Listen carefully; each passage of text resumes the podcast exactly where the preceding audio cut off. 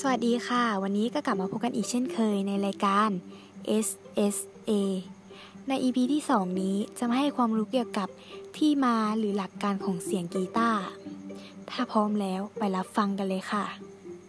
พวกเราคงจะเคยเล่นดีดหนังยางกันมาบ้างนะคะ เพื่อนๆเคยสังเกตไหมคะ เวลาที่เราดึงหนังยางให้ยืดออก แล้วนำมือเนี่ยไปดีดหนังยาง หนังยางก็จะเกิดการสั่นแล้วก็เกิดเสียง แต่ว่ามันจะเบามากๆหรือแม้แต่เส้นได้ หรือเชือกที่ถูกยึดปลายดึงจนตึง เมื่อถูกดีดก็จะสามารถเกิดเสียงได้เช่นกัน ทั้งหมดนั้นอาศัยหลักการของการเปลี่ยนแปลงพลังงานตามหลักวิทยาศาสตร์นั่นเอง คือเมื่อวัตถุเกิดการสั่นด้วยความถี่ค่าหนึ่ง ความถี่นั้นก็จะกลายเป็นคลื่นเสียงได้ ที่กล่าวมาเนี่ยเป็นหลักการคร่าวๆแค่พอรู้นะคะ แต่สำหรับกีตาร์นั้นก็คือการนำสายลวด ซึ่งมีขนาดแตกต่างกัน มาขึงยึดหัวท้ายไว้ด้วยความตึงต่างๆกัน ซึ่งความตึงขนาดที่ต่างกัน รวมถึงความสั้นยาวของสายกีตาร์นั่นเอง จะมีผลต่อระดับเสียงที่เกิดขึ้นได้แก่ 1. สายที่ตึงกว่าจะให้เสียงที่มีระดับสูงกว่าสายที่หย่อนกว่า 2. สายที่มีขนาดใหญ่กว่า จะให้เสียงที่มีระดับต่ำหรือทุ้มกว่าสายขนาดที่มีขนาดเล็กกว่า 3.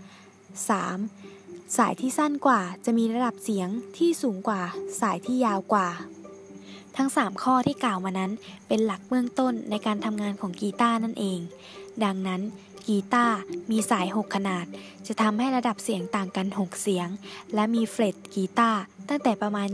20-24 อัน ซึ่งเป็นการกำจัดความสั้นยาวของสายกีตาร์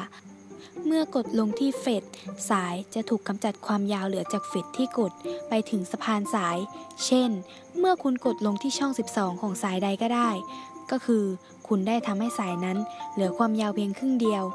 เนื่องจากระยะระหว่างนัดจนถึงเฟด12 และระยะจากเฟด12 ถึงสะพานสายนั้นมีระยะเท่ากัน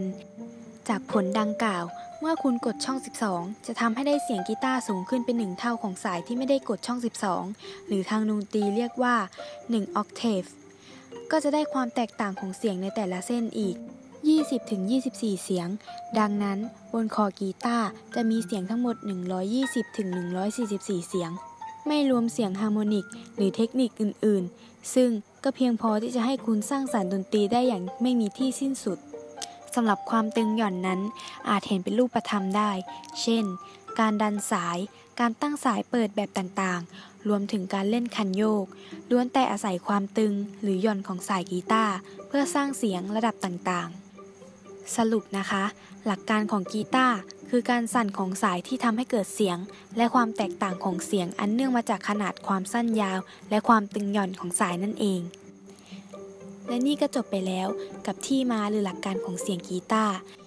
EP หน้าจะมาให้ความรู้เกี่ยวกับกีตาร์ในเรื่องอะไร